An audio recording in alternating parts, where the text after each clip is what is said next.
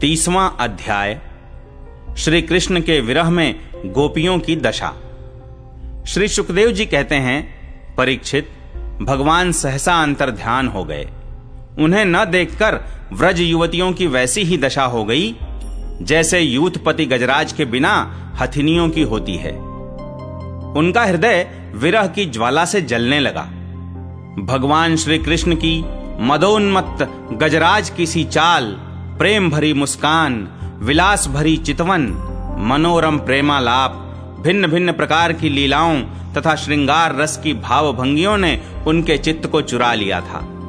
वे प्रेम की मतवाली गोपियाँ श्री कृष्ण मय हो गईं और फिर श्री कृष्ण की विभिन्न चेष्टाओं का अनुकरण करने लगीं। अपने प्रियतम श्री कृष्ण की चाल ढाल, हास विलास और चितवन बोलन आदि में श्री कृष्ण की प्यारी गोपियाँ उनके समान ही बन गईं।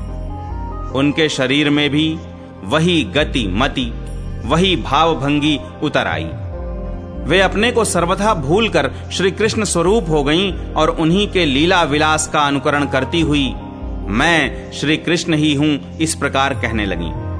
वे सब परस्पर मिलकर ऊँचे स्वर से उन्हीं के गुणों का गान करने लगी और मतवाली होकर एक वन से दूसरे वन में, एक झाड़ी से दूसरी झाड़ी में जा जाकर श्री कृष्ण को ढूँढने लगी। परीक्षित, भगवान श्री कृष्ण कहीं दूर थोड़े ही गए थे। वे तो समस्त जड़ चेतन पदार्थों में तथा उनके बाहर भी आकाश के समान एक रस स्थित ही हैं। वे वहीं थे, उन्हीं में थे, परंतु उन्हें न देखकर गोपियाँ वनस्पतियों से पेड़ पौधों से उनका पता पूछने लगी। गोपियों ने पहले बड़े बड़े वृक्षों से जाकर पूछा, हे पीपल, पाकर और बरगद नंद नंदन श्याम सुंदर अपनी प्रेम भरी मुस्कान और चितवन से हमारा मन चुराकर चले गए हैं। क्या तुम लोगों ने उन्हें देखा है? कुर्बक, अशोक, नागकेशर, पुन्नाग और चंपा। बलराम जी के छोटे भाई, जिनकी मुस्कान मात्र से बड़ी बड़ी मानिनियों का मान मर्दन हो जाता है, इधर आए थे क्या? अब उन्होंने स्त्री जाति के पौधों से कहा, बहन तुलसी तुम्हारा हृदय तो बड़ा कोमल है। तुम तो सभी लोगों का कल्याण चाहती हो। भगवान के चरणों में तुम्हारा प्रेम तो है ही। वे भी तुमसे बहुत प्यार करते हैं। तभी तो भौरों के मंडराते रहने पर भी वे तुम्हारी माला नहीं उतारते, सर्वदा पहने रहते हैं। क्या तुमने अपने परम प्रियतम श्याम सुंदर को देखा है? प्यारी मालती, मल्लिके, जाति और जूही तुम लोगों ने कदाचित हमारे प्यारे माधव को देखा होगा। क्या वे अपने कोमल करों से स्पर्श करके तुम्हें आनंदित करते हुए इधर से गए हैं? रसाल, प्रियाल, कटहल, पीतशाल, कचनार, जामुन, आक, बेल, मौलसिरी, आम, कदम्ब और नीम तथा अन्यान्य यमुना के तट पर विराजमान सुखी तरवरो, तुम्हारा जन्म जीवन केवल परोपकार के लिए है। श्री कृष्ण के बिना हमारा जीवन सूना हो रहा है। हम बेहोश हो रही हैं। तुम हमें उन्हें पाने का मार्ग बता दो। भगवान की प्रेयसी पृथ्वी देवी, तुमने ऐसी कौन सी तपस्या की है कि श्री कृष्ण के चरण कमलों का स्पर्श प्राप्त करके तुम आनंद से भर रही हो और तृण लता आदि के रूप में अपना रोमांच प्रकट कर रही हो? तुम्हारा यह उल्लास विलास श्री कृष्ण के चरण स्पर्श के कारण है? अथवा वामनावतार में विश्व रूप धारण करके उन्होंने तुम्हें जो नापा था, उसके कारण है। कहीं उनसे भी पहले वराह भगवान के अंग संग के कारण तो तुम्हारी यह दशा नहीं हो रही है। अरि सखी, हरिनियो, हमारे श्याम सुंदर के अंग संग से सुषमा सौंदर्य की धारा बहती रहती है। वे कहीं अपनी प्राण प्रिया के साथ तुम्हारे नयनों को परमानंद का दान करते हुए इधर से ही तो नहीं गए हैं। देखो देखो, यहाँ कुलपति श्री कृष्ण की कुंदकली की माला की मनोहर गंध आ रही है। जो उनकी परम प्रेयसी के अंग संग से लगे हुए कुछ कुंकुम में अनुरंजित रहती है। तरवरो, उनकी माला की तुलसी में ऐसी सुगंध है कि उसकी गंध के लोभी मत वाले भौरे प्रत्येक क्षण उस पर मंडराते रहते हैं। उनके एक हाथ में लीला कमल होगा और दूसरा हाथ अपनी प्रेयसी के कंधे पर रखे होंगे।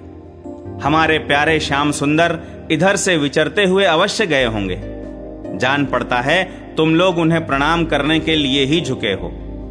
परंतु उन्होंने अपनी प्रेम भरी चितवन से भी तुम्हारी वंदना का अभिनंदन किया है या नहीं? अरे सखी, इन लताओं से पूछो। ये अपने पति वृक्षों को भुजपाश में बांधकर आलिंगन किए हुए हैं। इससे क्या हुआ? इनके शरीर में जो पुलक है, रोमांच है, वह तो भगवान के नखों के स्पर्श से ही है। अहो, इनका कैसा सौभाग्य है। परीक्षित, इस प्रकार मतवाली गोपियाँ प्रलाप करती हुई भगवान श्री कृष्ण को ढूंढते ढूंढते कातर हो रही थीं। अब और भी गाढ़ आवेश हो जाने के कारण वे भगवानमय होकर भगवान की विभिन्न लीलाओं का अनुकरण करने लगी। एक पूतना बन गई तो दूसरी श्री कृष्ण बनकर उसका स्तन पीने लगी। कोई छकड़ा बन गई तो किसी ने बाल कृष्ण बनकर रोते हुए उसे पैर की ठोकर मारकर उलट दिया।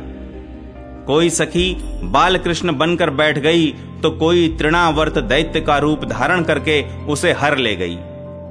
कोई गोपी पाँव घसीट घसीट कर घुटनों के बल बकैया चलने लगी और उस समय उसके पायजेब रुंझुन रुंझुन बोलने लगे। एक बनी कृष्ण तो दूसरी बनी बलराम, और बहुत सी गोपियाँ ग्वाल बालों के रूप में हो गईं। एक गोपी बन गई वत्सासुर तो दूसरी बनी बकासुर। तब तो गोपियों ने अलग अलग श्री कृष्ण बनकर वत्सासुर और बकासुर बनी हुई गोपियों को मारने की लीला की। जैसे श्री कृष्ण वन में करते थे, वैसे ही एक गोपी बांसुरी बजा बजा कर दूर गए हुए पशुओं को बुलाने का खेल खेलने लगी। तब दूसरी गोपियाँ वाह वाह करके उसकी प्रशंसा करने लगी। एक गोपी अपने को श्री कृष्ण समझकर दूसरी सखी के गले में बांह डालकर चलती और गोपियों से कहने लगती, मित्रों, मैं श्री कृष्ण हूँ।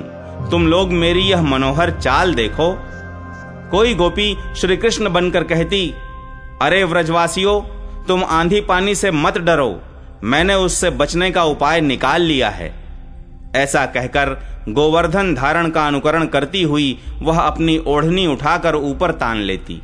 परीक्षित, एक गोपी बनी काली नाग तो दूसरी श्री कृष्ण बनकर उसके सिर पर पैर रखकर चढ़ी चढ़ी बोलने लगी, रे दुष्ट सांप, तू यहाँ से चला जा। मैं दुष्टों का दमन करने के लिए ही उत्पन्न हुआ हूँ। इतने में ही एक गोपी बोली, अरे ग्वालो, देखो, वन में बड़ी भयंकर आग लगी है। तुम लोग जल्दी से जल्दी अपनी आँखें मूंद लो, मैं अनायास ही तुम लोगों की रक्षा कर लूँगा। एक गोपी यशोदा बनी और दूसरी बनी श्री कृष्ण यशोदा ने फूलों की माला से श्री कृष्ण को उखल में बाँध दिया। अब वह श्री कृष्ण बनी हुई सुंदरी गोपी हाथों से मुँह ढांक कर भय की नकल करने लगी। परीक्षित, इस प्रकार लीला करते करते गोपियाँ वृंदावन के वृक्ष और लता आदि से फिर भी श्री कृष्ण का पता पूछने लगी। इसी समय उन्होंने एक स्थान पर भगवान के चरण चिन्ह देखे। वे आपस में कहने लगी, अवश्य ही ये चरण चिन्ह उदार शिरोमणि नंद नंदन श्याम सुंदर के हैं, क्योंकि इनमें ध्वजा, कमल, वज्र, अंकुश और जौ आदि के चिन्ह स्पष्ट ही दिख रहे हैं। उन चरण चिन्हों के द्वारा व्रज वल्लभ भगवान को ढूंढती हुई गोपियाँ आगे बढ़ी। तब उन्हें श्री कृष्ण के साथ किसी व्रज युवती के भी चरण चिन्ह दीख पड़े। उन्हें देखकर वे व्याकुल हो गईं और आपस में कहने लगी, जैसे हथिनी अपने प्रियतम गजराज के साथ गई हो, वैसे ही नंदनंदन श्याम सुंदर के साथ उनके कंधे पर हाथ रखकर चलने वाली किस बड़ भागिनी के ये चरण चिन्ह हैं?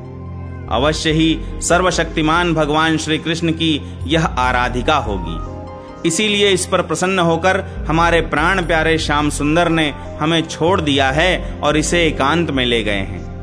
प्यारी सखियों, भगवान श्री कृष्ण अपने चरण कमल से जिस रज का स्पर्श कर देते हैं, वह धन्य हो जाती है। उसके अहोभाग्य हैं, क्योंकि ब्रह्मा, शंकर और लक्ष्मी आदि भी अपने अशुभ नष्ट करने के लिए उस रज को अपने सिर पर धारण करते हैं। अरे सखी, चाहे कुछ भी हो, यह जो सखी हमारे सर्वस्व श्री कृष्ण को एकांत में ले जाकर अकेले ही उनकी अधर सुधा का रस पी रही है, इस गोपी के उभरे हुए चरण चिन्ह तो हमारे हृदय में बड़ा ही क्षोभ उत्पन्न कर रहे हैं। यहाँ उस गोपी के पैर नहीं दिखाई देते। मालूम होता है यहाँ प्यारे श्याम सुंदर ने देखा होगा कि मेरी प्रेयसी के सुकुमार चरण कमलों में घास की नोक गड़ती होगी, इसलिए उन्होंने उसे अपने कंधे पर चढ़ा लिया होगा। सखियो, यहाँ देखो, प्यारे श्री कृष्ण के चरण चिन्ह अधिक गहरे बालू में धसे हुए हैं। इससे सूचित होता है कि यहाँ वे किसी भारी वस्तु को उठाकर चले हैं। उसी के बोझ से उनके पैर ज़मीन में धंस गए हैं। हो न हो, यहाँ उस कामी ने अपनी प्रियतमा को अवश्य कंधे पर चढ़ाया होगा। देखो देखो, यहाँ परम प्रेमी व्रजवल्लभ ने फूल चुनने के लिए अपनी प्रेयसी को नीचे उतार दिया है, और यहाँ परम प्रियतम श्री कृष्ण ने अपनी प्रेयसी के लिए फूल चुने हैं। उचक उचक कर फूल तोड़ने के कारण यहाँ उनके पंजे तो धरती में गड़े हुए हैं और एड़ी का पता ही नहीं है। परम प्रेमी श्री कृष्ण ने कामी पुरुष के समान यहाँ अपनी प्रेयसी के केश संवारे हैं। देखो, अपने चुने हुए फूलों को प्रेयसी की चोटी में गूंथने के लिए वे यहाँ अवश्य ही बैठे रहे होंगे। परीक्षित, भगवान श्री कृष्ण आत्मा राम हैं। वे अपने आप में ही संतुष्ट और पूर्ण हैं। जब वे अखंड हैं, उनमें दूसरा कोई है ही नहीं, तब उनमें काम की कल्पना कैसे हो सकती है? फिर भी उन्होंने कामियों की दीनता, स्त्री परवशता और स्त्रियों की कुटिलता दिखलाते हुए वहाँ उस गोपी के साथ एकांत में क्रीड़ा की थी, एक खेल रचा था इस प्रकार गोपियाँ मतवाली सी होकर, अपनी सुध खोकर, एक दूसरे को भगवान श्री कृष्ण के चरण चिन्ह दिखलाती हुई वन वन में भटक रही थीं। इधर भगवान श्री कृष्ण दूसरी गोपियों को वन में छोड़कर जिस भाग्यवती गोपी को एकांत में ले गए थे, उसने समझा कि मैं ही समस्त गोपियों में श्रेष्ठ हूँ। इसीलिए तो हमारे प्यारे श्री कृष्ण दूसरी गोपियों को छोड़कर जो उन्हें इतना चाहती हैं, केवल मेरा ही मान करते हैं। मुझे ही आदर दे रहे हैं। भगवान श्री कृष्ण ब्रह्मा और शंकर के भी शासक हैं। वह गोपी वन में जाकर अपने प्रेम और सौभाग्य के मद से मतवाली हो गई और उन्हीं श्री कृष्ण से कहने लगी, प्यारे, मुझसे अब तो और नहीं चला जाता। मेरे सुकुमार पाँव थक गए हैं। अब तुम जहाँ चलना चाहो, मुझे अपने कंधे पर चढ़ा कर ले चलो। अपनी प्रियतमा की यह बात सुनकर श्याम सुंदर ने कहा अच्छा प्यारी, तुम अब मेरे कंधे पर चढ़ लो। यह सुनकर वह गोपी जो ही उनके कंधे पर चढ़ने लगी त्यों ही श्री कृष्ण अंतर ध्यान हो गए और वह सौभाग्यवती गोपी रोने पछताने लगी।